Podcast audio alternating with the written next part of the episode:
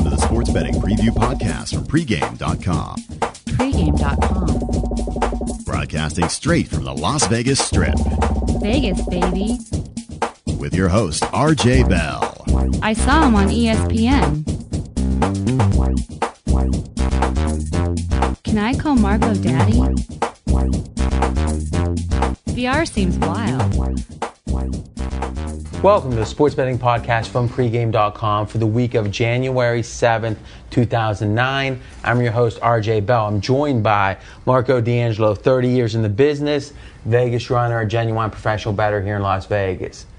This is segment one of five this week. Big game preview Jets Bengals. Now, this is actually going to be my official free pick. Now, I don't want to make a big deal about this, but I'm undefeated in 2010 and I'm leading. I'm leading the challenge here with you guys. Yeah. Um, You are, have you ever heard the phrase "every blind squirrel finds an acorn"?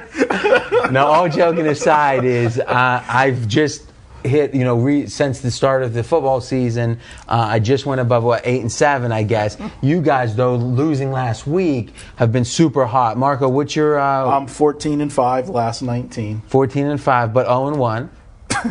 and what are you? What am I? F- You are 11 3 and one, sir. and two Oh, and- futures pending, which are now at home getting rest. New England, Nor- New Orleans, and San Diego are like this right now. and 0 and one.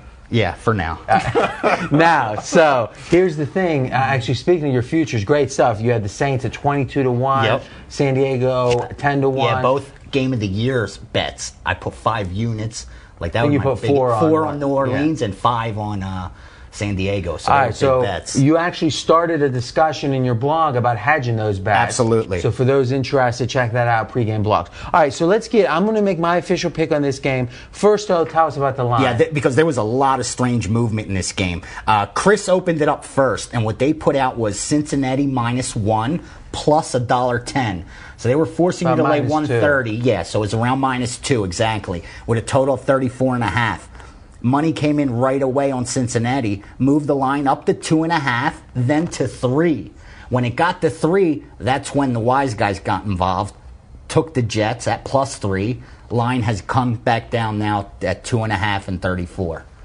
But I do know for a fact they bought plus three because I know someone that bet it for. So All right, so we don't know exactly how much of this is position taking. Exactly. How much of this is legitimate, you know, or as you call it, true steam.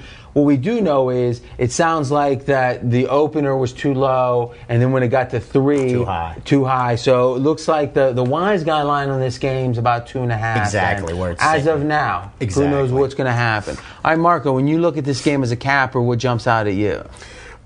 When I saw this line, and I even on Monday asked you coming by my office what you thought the line would be. Personally, I thought this line should have been four, four and a half in this game. I think this is a classic case where you talk about public perception versus reality. And the public perception is everybody saw the Sunday night game last week, saw the Jets just go full throttle, I might add, in that game, where Cincinnati didn't care at all. Totally blew out Cincinnati, and now you've got an adjustment in this game. And Vegas runner, you always talk about true steam and you know true line and, and stuff. This is one of those games to me that is this is a classic case. What's the true value here?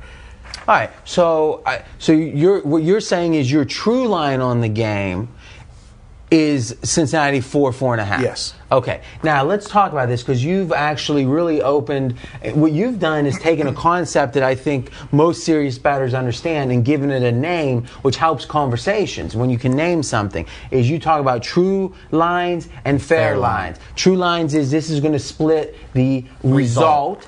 And a fair line is going to split the action. Exactly. And whenever you have a difference, that's where you can really have great value. Correct. Now, what what that concept has helped me understand with you, Marco, is when you think that there that the true the fair line is off. That's when you think the sports book is trying to force you, because by definition the fair line should split the action. If if you think the fair line should be let's just not talk about this game, but should be three, but it's really five, you're thinking they want you to play the dog, so you want to play the favor. Yes. But when you think the the the true or excuse me the fair line is right, but the true line is off, that's where you want to go with the value. So what would you put the fair line at on this game? to me, I think they should have opened this at the minimum of three and a half. You should have had.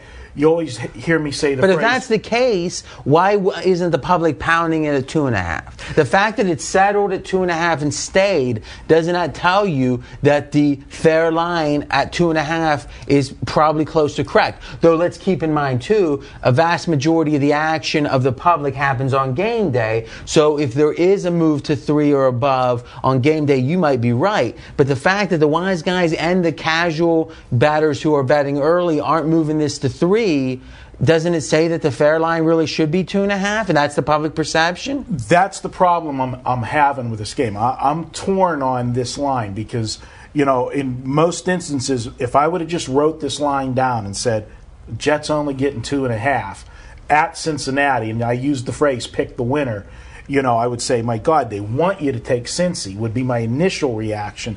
But because they played last week and it was so lopsided, I think people are losing sight of what really but, went on. But that game was on national TV, and everybody saw JT O'Sullivan quarterbacking, not Carson Palmer. I mean, Carson Palmer attempted 11 passes. So let me ask you, VR, So I don't did you think watch the game? Did you perception. watch yeah? I, I di- uh, only the first half. After that, I didn't need Was to watch Cin- how, how hard was Cincinnati trying in your mind? Because I've heard After on- the first series, they stopped trying.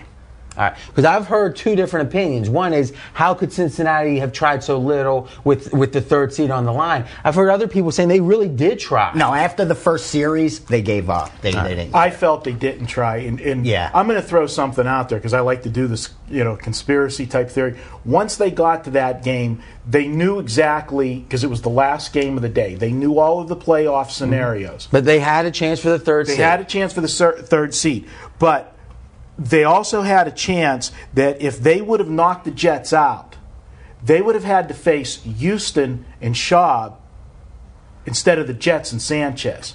So you if, I, think- if I'm if I'm Cincinnati, Well, that doesn't make any sense. Like, Are you saying that Cincinnati? I mean, the Jets. The Jets are favored over Houston on a neutral. yeah, I- I'll tell you, you want a rookie quarterback, or do you want the guy that led the That's league one in passing? factor. That's one factor. It's a huge factor. It's a, it's an the offensive Jets factor. Are primed for this pl- game. I'm telling you, for the playoff game. This line to me is inflated. The Jets What? are the Jets are the better team. The wise guys did the right thing by grabbing the three. I'm going to tell you why. Strength of schedule number one. Jets eighth toughest schedule with a rookie quarterback. Just because the strength seven. of schedule is an ESPN now. Uh, Uh, you got to look at that in the playoffs. You've got 30 Cincinnati, 19th. Then you look at how they're coming in. The Jets come in hot as anything. They've won four or five straight up and against the spread. What's Cincinnati done? They've lost three or four straight up and against the spread. Their defense, which they've relied on all year, has given up over 100 points the last four games. And they're 0 and 7 as a favorite, losing three of them games straight up. All right, so, this team's I as gotta make, fake as they hold come. on, hold on. Got to make my official pick. I'm going with Cincinnati. I'm gl- uh, we gotta go. hold on. I go ahead. Hi- him saying win in five of the last six. The only team that they beat in those that six that had a, a quarterback was Atlanta. They beat Carolina, Buffalo, Tampa Bay, Indy that pulled all the starters, Right. And then losing. Cincinnati that uh, didn't play anybody. And the only win Cincinnati had was against Kansas City. All right, my turn. All right, here we go. Cincinnati minus two and a half. It's really simple. Is the fact of the matter is the perception of that game is affecting this line. I think it should be three and a half. I think you're right, and that's where the value is. It's that simple. I think it's. And who knows? I mean, it's going to win 55 out of 100 maybe, but it's not as if you're wrong. I just think the line's a little bit off, and I also think there's one thing that hasn't been said yet, which is Jets tried hard. That means they showed most of their schemes. Cincinnati went vanilla. They didn't show their schemes. And the fact that now we are benefiting from the perception that Cincinnati is inferior to the Jets and Cincinnati's better poised now because they did go vanilla, that makes me like. They didn't see nothing from the Jets. All they did was run the ball. Sanchez had 60 yards passing. All right, they you just want to bet? ran it you- down their you throat. Wanna, you want to bet this? oh, absolutely. Nickel or dime? Uh, it's up to you. Do I'll play do the, the book. dime, do the Ah, dime. I'm down. Dime right here. Uh, What's the line? Two and a half. I don't even. I won't even wait for three from you. I'll just. I'll take the two and a half. As it You're is. not waiting for three. Two and a half. Two and a half We got our back. My official free pick. Oh wow! All right, good be stuff. two and oh. Next up, we're going to continue with our NFL big game previews. And remember, you can get all of our videos at pregame.tv. If you want to download and listen, just go to iTunes and search for pregame.com. For the best deals from trusted sportsbooks, visit pregameaction.com. This is segment two of five, big game preview. Eagles at the Cowboys. As usual, give us your line move analysis on this game. Vegas CRIS round. was the first to put a number on this game. They opened it up Dallas minus three and a half with a total of 45. Less than 30 seconds, uh, less than a minute for sure, the line went to four immediately. And as soon as it went to four, then the rest of the offshore books felt comfortable about opening it up, and they opened it up at four and 45 as well. So someone got down at three and a half, but I'm not sure how much they could have got down. And it's always fascinating to think about the concept of these guys waiting, waiting, waiting for that number to open, almost like a sale, one of those doorbuster sales Just on- wait- around yeah, Christmas. waiting for the door to open. and then the number comes out, and they've got their number. And you know th- that guy that laid the three and a half probably had this game at four and a half. He saw the three and a half, said, "I'm taking it." Exactly, and it's who gets there. Fir- you know, these guys are each competing. It's not like it's a con- they're all together and they're working together. They're working against each other to get the best number. Con- considering that Philly and Dallas are probably about equal when it comes to following, you wouldn't think the public's going to lean any way uh, strongly. Though the fact that Philly got dismantled makes you think that uh, there might be some Dallas money, but being above a field goal, you wouldn't think Yeah. so. So my guess is this is a legitimate move. This wasn't getting ahead of public action. No, I don't think so. So at all. wise guys probably have a slight lean towards Dallas. All right, now Marco, you're actually making your free pick in this game, your official free pick. Now both you guys are kicking butt on the free picks. Um, why don't you convince us? Uh, tell us who you're playing and convince us. Well, I'm going to be playing the total in this game. Uh, The one thing that I want to point out, the first thing that jumps out on this game when you do it is this is the third meeting, and Dallas did beat them the first two meetings. You're going to hear, you know, at nauseum this week about how Can you hard beat it a is. team three times? Three times in a season, and me and you always disagree on that. But whenever it's two teams that that play compared, now I agree with you. Your thing is if somebody You're beats talking you, to me now, because for those listening on audio, well, this is true. Uh, RJ always says, "Well, if I've beaten you twice and I beat the snot out of you, I'm going to beat the snot out of you again." You know, there's some merit to that. But when it's two teams that generally have a history of playing each other tight, where it's not like me fighting Tyson and I'm due the third time to beat him. right? that there is some, uh, and the reason that there's some legitimacy in that theory is when you're the winning team in a close game, what do you tweak in preparation?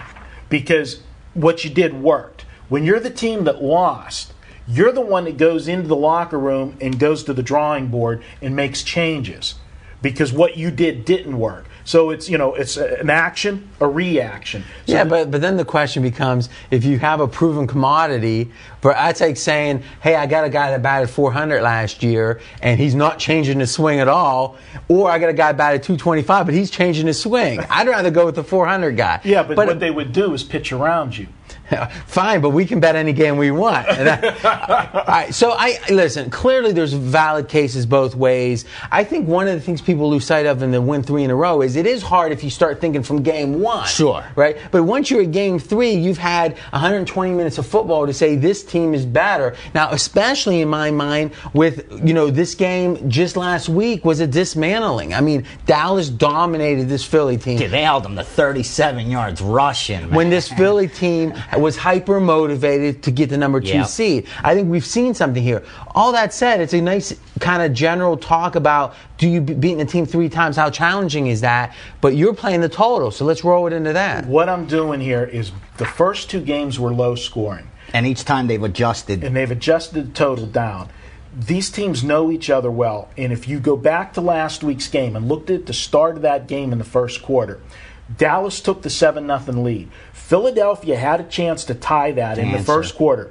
They um, McNabb missed a guy wide open for a touchdown. He overthrew him, and on the same drive, he had a guy wide open. He hits in the hands and he drops it. If they score there, it changes the complexion of the game. When you get into a game, you get into the ebb and flow. And if you get two quick scores in a game, suddenly the whole chemistry of that game changes. When they moved to the second half and Dallas had the commanding lead, Philadelphia quit pure and simple. What I saw with my eyes watching the game, Philadelphia quit. in All right, so let me second jump in. What you're saying there makes some sense. If you're saying Philly quit in the second half, that's the fact they didn't score makes sense. Okay.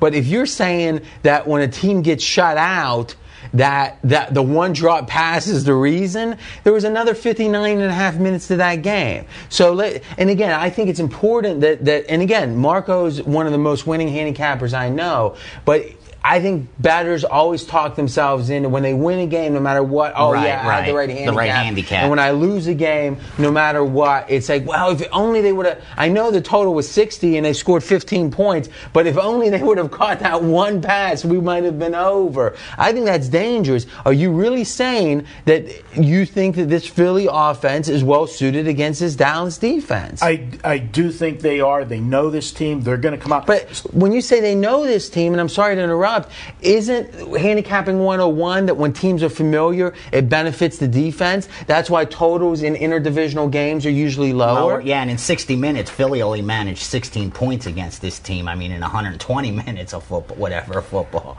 why did, why don't they bring this down to the 42 or the 43 number? You still have it at 45. You have it over a couple key numbers for the total. Now, I was surprised it was this high, to tell you the truth, because this Dallas defense, two straight shutouts. You know, they're average, they're allowing five point something points a game the last couple games. No, you. Oh, I'm sorry. no, no. So I was a little surprised it came out that high, but you know, You're making a great point.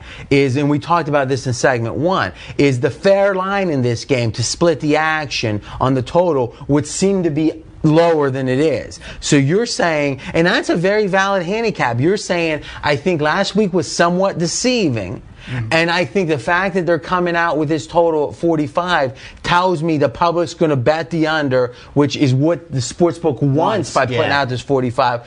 I am combining that with the deceptive result last week and going over. Absolutely. Yeah, and that, That what's- makes sense It to does me. to me too, because I mean Dallas has gone over under seven of their last eight. So I mean all the trends point to another low-scoring game, and yet why throw out a 45? So obviously the odds makers are thinking that we might see some scoring here as well. And there's no reason. And that's always the distinction is sometimes a number can be off, but there's a reason and you can take advantage of it. There's there's no reason for this number to be 45. Thus you think it's the books taking a position. Absolutely. Which is valid. And the only reason I'm drilling down on what you're saying is I just want to make sure when we rationalize these games that we stick with stuff because those two points are enough for me to kind of like what you're saying. But the idea that interdivisional teams knowing each other somehow lends it towards an over, that that doesn't make sense. No, as long as Philly comes out and realizes the only way they're going to beat Dallas or even score with Dallas is throw the ball, they're not going to run on this defense. That's a good Forget it. They too. tried that. They have not been able to do it. It's not going to work this time. So they got to come out and throw the ball. That's the only place that you could do something against this Dallas defense. So I think we're going to you're going to get clock benefit there. Now you you spent your life in Philly prior Yes. to moving to Vegas Yes. ten years ago. You had a game of the month on Dallas last, Last week. You got a good feel for this game. In sixty seconds, tell us some key points. I, I like Dallas. I'll tell you the truth. I, I'm not sure if I'm ready to lay the four yet. I was hoping it would come out again at three, and again I would have laid Dallas. Not afraid of the three times. I just think this team, after they beat New Orleans, is walking around with a different swagger. They went into New Orleans and won. They went into Washington and won. And last week they beat Philly, who was very motivated. So this Dallas team to me looks like they're just walking around with a different swagger than they were early in the season. And you need momentum to go somewhere in the playoffs, and no one has momentum like this Dallas team does in the NFC. I think. Now we got Dallas hasn't won a playoff game in over a decade. Correct. Philly's never lost first round. Does that concern you? No, I, I Or because hasn't lost for a long time. Yeah, I I think they have just a lot of advantages here. Dallas playing at home, the surface. Philly's only played on this kind of surface one other time this entire year when they came to Dallas. And then So- our, in our prep, real quick, and then we got to close. Is you mentioned that in the odds makers poll, Philly had played four teams at the time that were in ranked in the 10, top 10 and, they're 0 and 4 straight up against them where Dallas is 3 and 2 against teams ranked in the top 10 when they played them at the time. That's going to be the final word. Good stuff. Okay, next up is we're going to have New England, Baltimore, big game preview. This is segment three of five this week Baltimore, New England. Vegas Runner, tell us about the line. Okay, interesting move here. New England opened up as a three and a half point home favorite with a total 43. It sat there for about four or five hours, and all of a sudden it went up to four. That's where it closed at the end of the day. The next day, wise guys came in and started taking Baltimore, and as of today, we're Taking New England, you mean? no taking the dog at plus Oh. four. Okay. And today we're seeing New England minus three, minus a dollar twenty, with a total forty-three.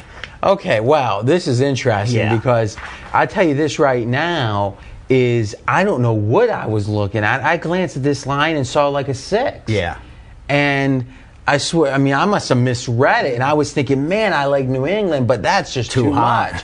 Now at three, well, I, I would have made this my no. I had my free pick on Cincy. I love it, but man, I think that's short. I like New England. I do too. Uh, you got your free pick on this game. Yes, I do. All right, so all right. Before we get that, well, why don't you've kind of hinted at it? Yeah, Give let me us- get to the bottom the line. ninety seconds. Uh, bottom line, this New England team doesn't lose at home. They're 8 0 at home this year. They're 23 and 3 straight up at home over the last three seasons. So it's very hard to beat this team at home. Um, I, I think I give the edge to Belichick that they played earlier in the season, even though that pass didn't get dropped, they had a chance to go in and possibly beat New England. I just don't have enough confidence in Flacco on the road. He's had a great season, but I think it's just too hard to go into New England and win. And getting a chance to lay three at minus 120, I think is great value. Looking at the strength of schedule, something I always do in playoffs and bowl games. New England's played the fifth toughest schedule. And during the season, when they played a team that was in the top 10 in the odds makers poll, they did go 2 and 3 against them, which isn't good. But on the flip side, Baltimore had the 17th toughest schedule and went 1 and 4 against teams that were ranked in the top 10 at the time. So I really think this Baltimore team is weak at that- 3 that and one 5 win- on the road. That one win was against the Steelers. The Steel, exactly. With a third string quarterback. Exactly. And they're three and five on the road, which doesn't look good going in against a New England team, like I said, that just dominates at home. I like New England even without Wes Welker. Now, and, and that is an X factor for sure. You make a good point, though. Belichick is renowned to do very well against inexperienced quarterbacks. Yeah. Now, you know, against Big Ben, he did it, you know, a few years ago in that, that championship game. Now, you might say Flacco and his second year, he's 32 games in or some variation of that, or even more in the playoffs. My point is, this Flacco's been protected to the, to this day. Been protected. I was shocked in that Steeler game a couple weeks ago when they were running draws on 3rd and mm-hmm. twelve against a Steeler team who's, to be honest, whose defense is certainly above average, but not a great, great defense.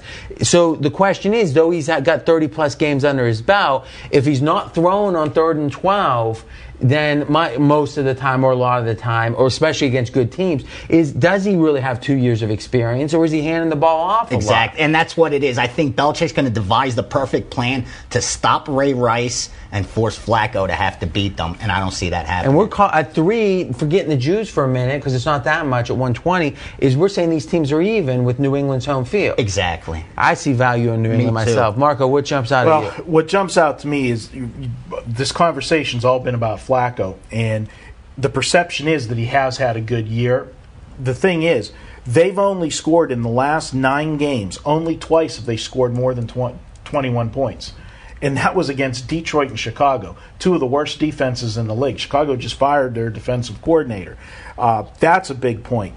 The first meeting, I think people are going to go back to that. Did Chicago, Chicago fire their? I think they fired their offensive coordinator, but they're taking the play uh, defensive play calling duties away from Lovie Smith, okay. who, who he was DC. But there was a transition on D for sure. Right. Uh, the other point that I wanted to make is in this first meeting, although Baltimore lost, and we talk about that drop pass that they could have won the game, Baltimore caught New England by surprise Yeah. in that game. Flacco threw 47 passes against New England. They weren't ready for that. He throws more than 35 passes this week, they lose. They're not. They're they're going to be prepared better this time around for Baltimore. And this Baltimore team, three times they've had chance to get revenge this year.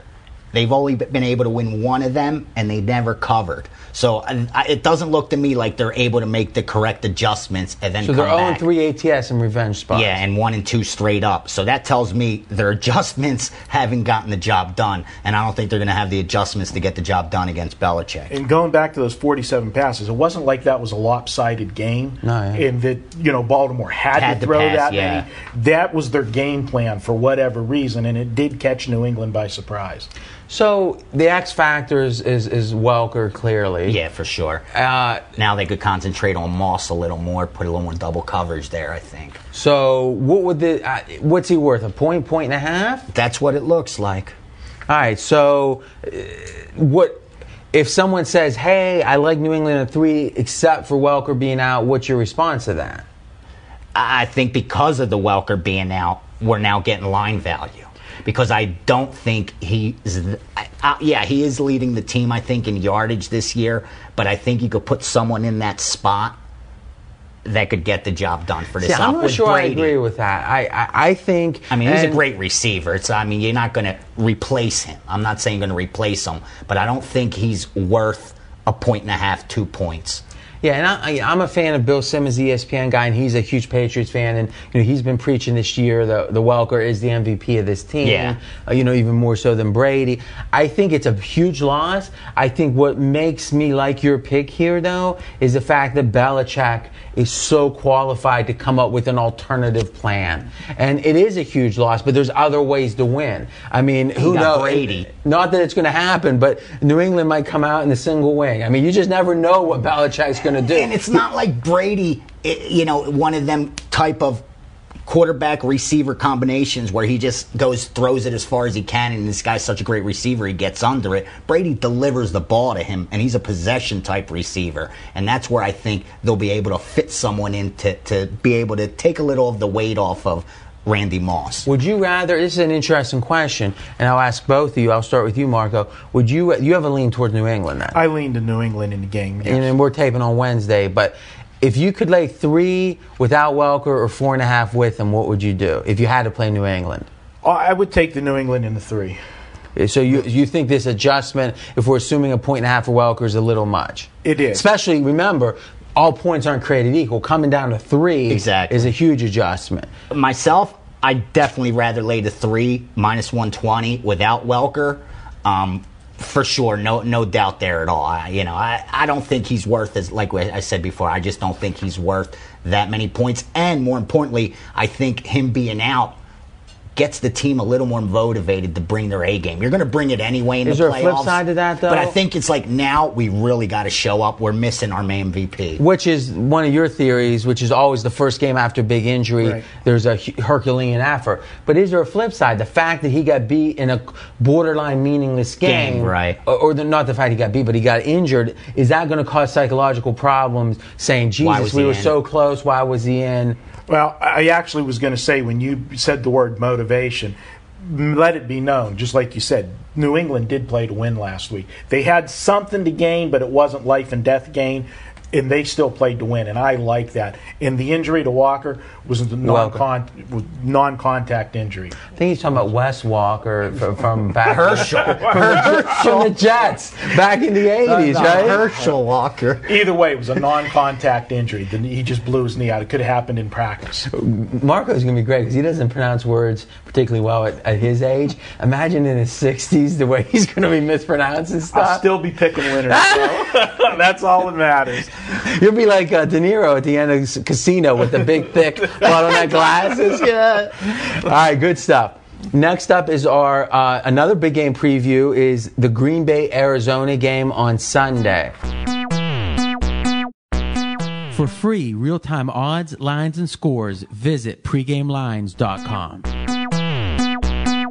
This is segment four of five, big game preview. Green Bay Packers at Arizona. Vegas runner, tell us about the line in this game. extremely uh, interesting line move, so bear with me. The game opened up Arizona as a two and a half point home favorite with a total of 48 and a half. Within 30 minutes, it went to three. Okay? And that's where it stayed. Two days later, with word of Cromartie questionable, who leads the team in interceptions, Boldin questionable, right away that line dropped to one and a half, and that's where it stayed now. So we're looking at Arizona as a one and a half point favorite, and the total dropped from 48 and a half down to 47. Now we're taping on Wednesday. What's the what's the sense injury wise on those two? I, d- questionable. Uh, Boldin, they're saying should be able to play. Cromartie, they haven't released yet. typically questionable, and again, different teams do this a little differently. Questionable plays, if I'm not mistaken, 75% of the time. yeah. But then you got to ask yourself if if an injured player is is hindered, unless they're one of the best players in the league, they're only going to be you know 10% better or whatever than their second string guy. If they're 10% worse because of the injury, what's the difference? and and this is your you know one of your stars on offense and one of your stars on defense. So I think that's why they they grabbed the three. But I also think it was to get ahead of the market because I think the books are going to need Arizona come Sunday. This Green Bay team's playing so well right now. Yeah, but you could see the, them getting ahead of the market, betting off the three. Right. But at two and a half, No, not. The, you know, yeah, at that the point, move to one and a half. I think that's That's the- legitimate. Yeah, exactly. Because where, where's the middle going to be there? Exactly. All right, Marco, as a hand. Now, we actually don't have a free pick on this. We've already given our three official free picks on the prior videos, which you can check out at pregame.tv. But we can talk leans, we can talk handicapping concepts. What jumps out at you on this game? Let's talk giving away your money. Yeah, we and then before the end, we're going to give away a ten dollar coupon because when we don't have a free pick, we give away a coupon. But let's get some facts out there first. Well, first of all, my I have one question. and You guys can answer it. Try to answer it. Why did Green Bay keep their foot on the gas the whole game last week? I'm, I'm going to tell you why because they wanted to keep this momentum. This team, uh, uh, that's that's the explanation. I dug into this because they irritated the Arizona side, and Green Bay had to think a little ahead because it's not like you beat them soundly and then they come to your place. Green Bay has to go back there again. So they know it's going to be even more hostility because of what they did. But the reasoning was this team's in such a rhythm. They've won seven of their last eight with the only loss to Pittsburgh by one point. And you remember how that game happened, that he did not want to wreck anything, any of their momentum. So the reason he came out in the second half with the foot on the gas was so they play that way throughout the end of the season and into the playoffs. That's the excuse. Uh, I mean, you, you hit the point. This team's really um, one miracle play away from an eight game winning streak. They're, they're playing well. I have a thing here, and you've heard me use this handicapping theory many times during the course of the season. I'm pulling out the teaser handicap in this game. There's going to be so many teasers with Green Bay in them. Oh, yeah, up over a touchdown? That's going to be the biggest played teaser. And if you look at all the games on the weekend, and I always try to do when you have games that are similar, lines and so forth. right. What games are they going to tie up? Wh- Which ones look the easiest with the lines in it? And there, to me, there is no question. The easiest dog on the card this week is the Green Bay Packers. Of the On, four on a teaser dog or on period, just period dog wise, and now you tease them and get an Well, extra re- seven. Well, that's the thing. Well, first of all, most people tease six points. Second of all, I mean that's the standard two team minus one ten. The seven point tease they're, they're charging premium juice, so it's not as as smart of as bet, a bet. That's why the six point basic strategy tease goes through three and through seven, Right. and you can do that from upwards of two and a half to one and a half. When it goes to one, you can't get through seven anymore. And on the other side, you've got seven and a half, eight, eight and a half. When it gets to nine, you can't get through three coming down. So my question is this though: is they might be the best underdog because they're barely an underdog. It's a pick, you know, borderline pick 'em game. Where in the other cases, you've got well, you know, I guess with the Jets, you've got two and a half, but then you've got three, uh, et cetera. So I, and I guess my question is: if the line opens up at three or so, you know, it was like you said, two and a half went up to three, is clearly you can tease up to nine at that point. The fact that it's moved two points in this direction towards the Green Bay side, it, you're still able to get through seven, but th- does that make it any more appealing than it was at three? And go like, like why is this more appealing than Baltimore getting nine and a half or nine, nine and a half? Because in the Baltimore game and in the Jet game, I think people believe that they could get blown out. and they are they are legitimate dog. Where in this game, I wouldn't be surprised if Green Bay went off minus one. Would anyone be shocked if Green Bay became the Which favorite would be this game? ironic because if you remember, twice during the season,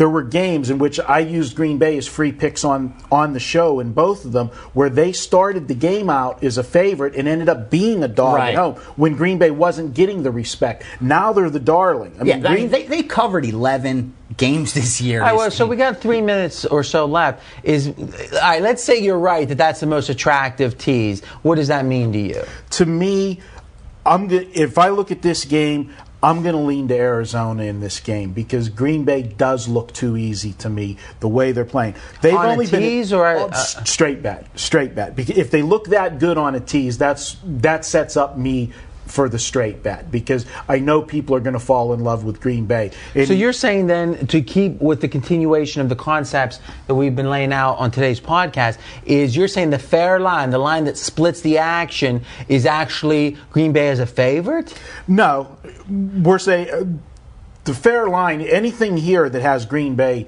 getting points, Points. is is, is going to split the action. It's. I think it's going to bring the action in into. That's Green what I'm saying. Is if you want, it, you're saying it looks really appealing to play Green Bay at plus one and a half or something, which means you think if you move the line, let's say to Green Bay minus one, that would split the action. Yeah, I, I don't like making them a favorite. I think that the public. If, you they're not, really if they're not going to be, it, if they're not going to be a favorite, then getting one can't look that appealing. it can't. But you could put the game at pick'em. See, I and, thought and they- let the public make a My- make a decision. I, will tell you the truth. I did make Green Bay a one point favorite. I thought out of all the the wild card games that this would be the only home dog, and we we get that once in a while, home dog in the wild card round. And I thought they were going to do that because uh, uh, as a ex bookmaker, I could tell you right now. All the money's going to be on Green Bay Sunday. Not saying that they're not going to cover. if all the money's going to be on Green Bay, why did it open up a three? I don't. I, that's what I can't understand. That that that's the, what So you're saying so so that lends it into if you think that the game should be picked to split the action and they open up at three, there's either a huge power ranking disagreement going on here, or they've been begging they want Green Bay money. Yeah, but that, that's what doesn't make sense. Right? That's how I look at it. They It want- just don't make sense because Arizona's four and four at home, so they haven't been. uh, No reason that this team, you know, you say they're a home team, give them extra 30 three seconds. points. I just uh, this line doesn't make sense to me. The value looks like it's on Green Bay right now. Which, But- which might make you leery, thinking the book wants Green Bay, maybe like Arizona. exactly, and that's why a little more handicapping. Complicated game. Yeah. All right, you got 45 seconds, Mario. Give away $10. All right, it's wild card weekend, so we're going to make the coupon wild card, all one word, 10. Wild card in the number 10. All one word, the 10 included, one word. Right, and you're using the number 10, and that'll get you $10 off. Just go to pregamepros.com, make your selection, put your selections in your shopping cart, and then just enter that coupon code, and you'll get $10 off. And yes, if it's only $10, $10 off, they get it free.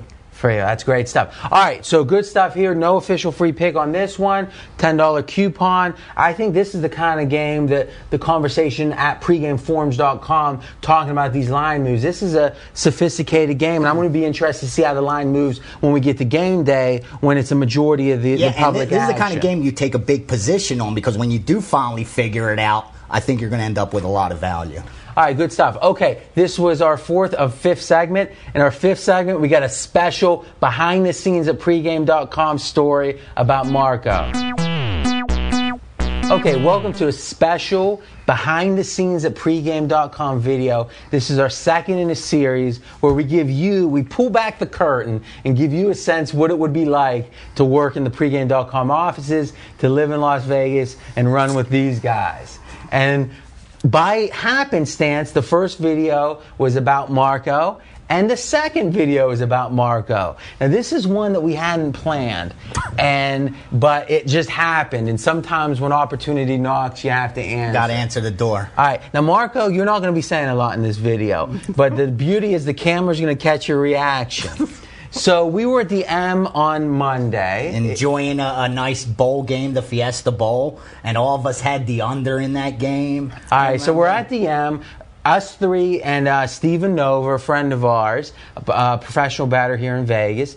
and we played in a poker, Poker. tournament. And I'll just make this a quick statement: is we is uh, there was four people played, and let's just say I was the last one uh, alive. So we'll just let that be what it is. Let it also be known that he made the final table with the biggest chip stack and made the quickest exit out. Uh, Stephen, Stephen kept saying, "We're hungry, we're hungry." So I went, loosen up. Yeah, I went three straight all ins and lost all three on Cliff. So, but either way, the, the I won the last longest bet. So we go to the buffet and it's closed. But we actually have them call the poker manager and say, these guys just played in a tournament, let them in because it was just closing.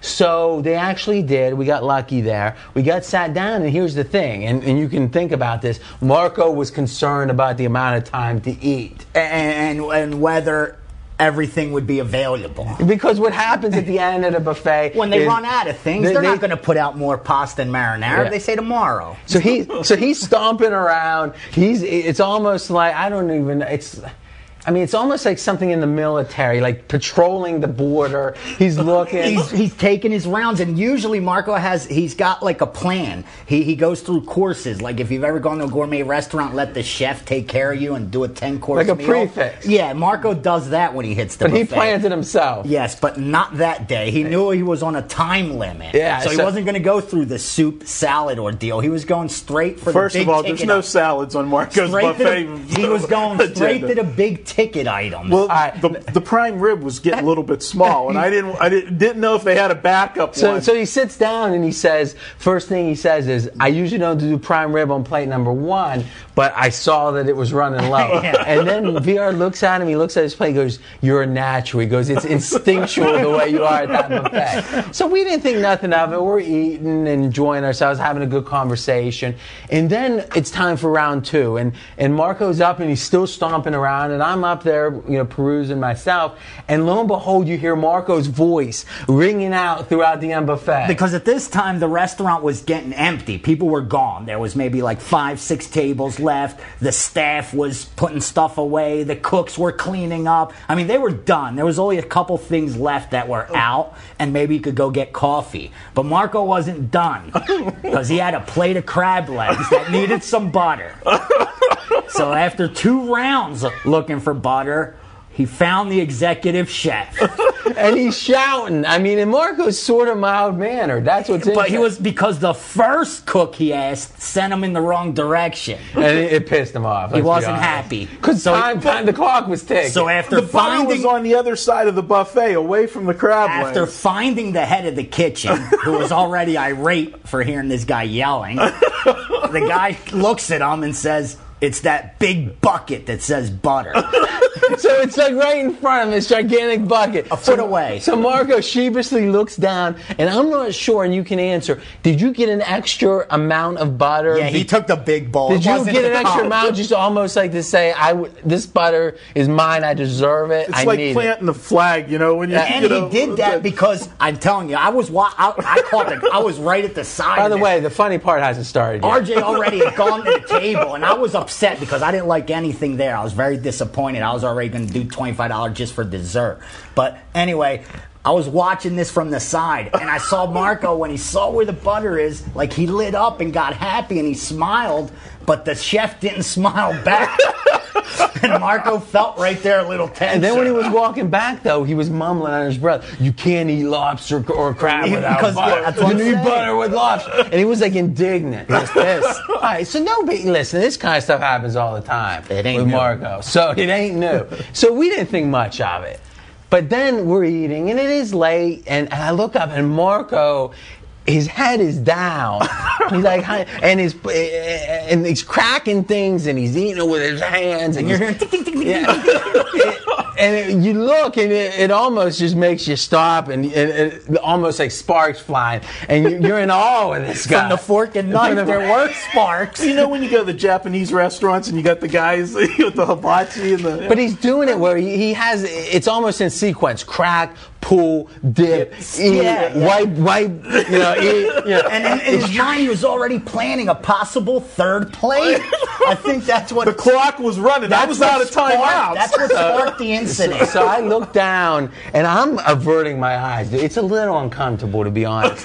And then then you hear a clang and then you hear him go, oh, oh, oh, oh. and you look and the plate, he was going so fast, he actually did tipped his plate up. It was like up on himself, and then the butter, the big vat, was pouring down on like his slow motion. So it's pouring, he's going, oh, like this, and he doesn't know how to get it a crab leg with one arm. Holt trying to get the butter cup with the other, and the plates on the left. So finally, no food hit the floor. Nothing. No, not a drop. Nothing. so finally, he gets the plate up, and you look over, and his entire crotch is filled with with with hot butter, and. I gotta tell you something. His face was beet red. He knew that there was a video in, in, in that moment. Instinctively, without e- no one saying anything, both myself and RJ reach for our phones to take pictures of the pan. because we knew the moment would pass. So we've actually captured pictures. So at this point, we're going to throw the picture up so you can get catch a look of Marco's pants with the butter in them. Disaster. And I got to tell you, it was uh, I've never seen it before. Uh, did uh, you couldn't have planned that if you tried? I mean, because you needed to be eating that fast. Only one percent of the population Could do eat- that, Eats first that of fast. all. Two, you need someone to get not just a little bit of butter, because then it wouldn't have meant much. But you need to get a vat butter Where it's filled to the rim. filled to the rim. And then you need someone so oblivious to what's going on that they could get to the point of tipping on him before he realizes it's happening. Because he was in suck mode, I think. Marco, Crack dip, you know. we've got 90 seconds. Well, what's your thoughts? Has that ever happened to you before? No, that is the first time I ever dumped uh, a bowl of butter in my lap. And what do you think caused that? Was it karma? Was it? Panic, the late timing of our eating. I, you guys put me under the gun. I thought- I thought it was. You know, You don't. food- go, you're food better without event. that pressure. Like you, You know? need to have time. You, I, Dave, I'm telling you, I've gone to the buff- Bellagio buffet, and I've gone home and, and exactly told my wife I've never in my life seen anything like it. Well, I've never seen such organization from a human being when he. Eat. I'm jealous. I'm envious. I, I wouldn't know how to even approach. When the you're buffet natural, that when you're a way. natural, something. Dude, forget about it. I mean, and the final comment I think that really epitomizes the night was he stood up. This didn't stop him.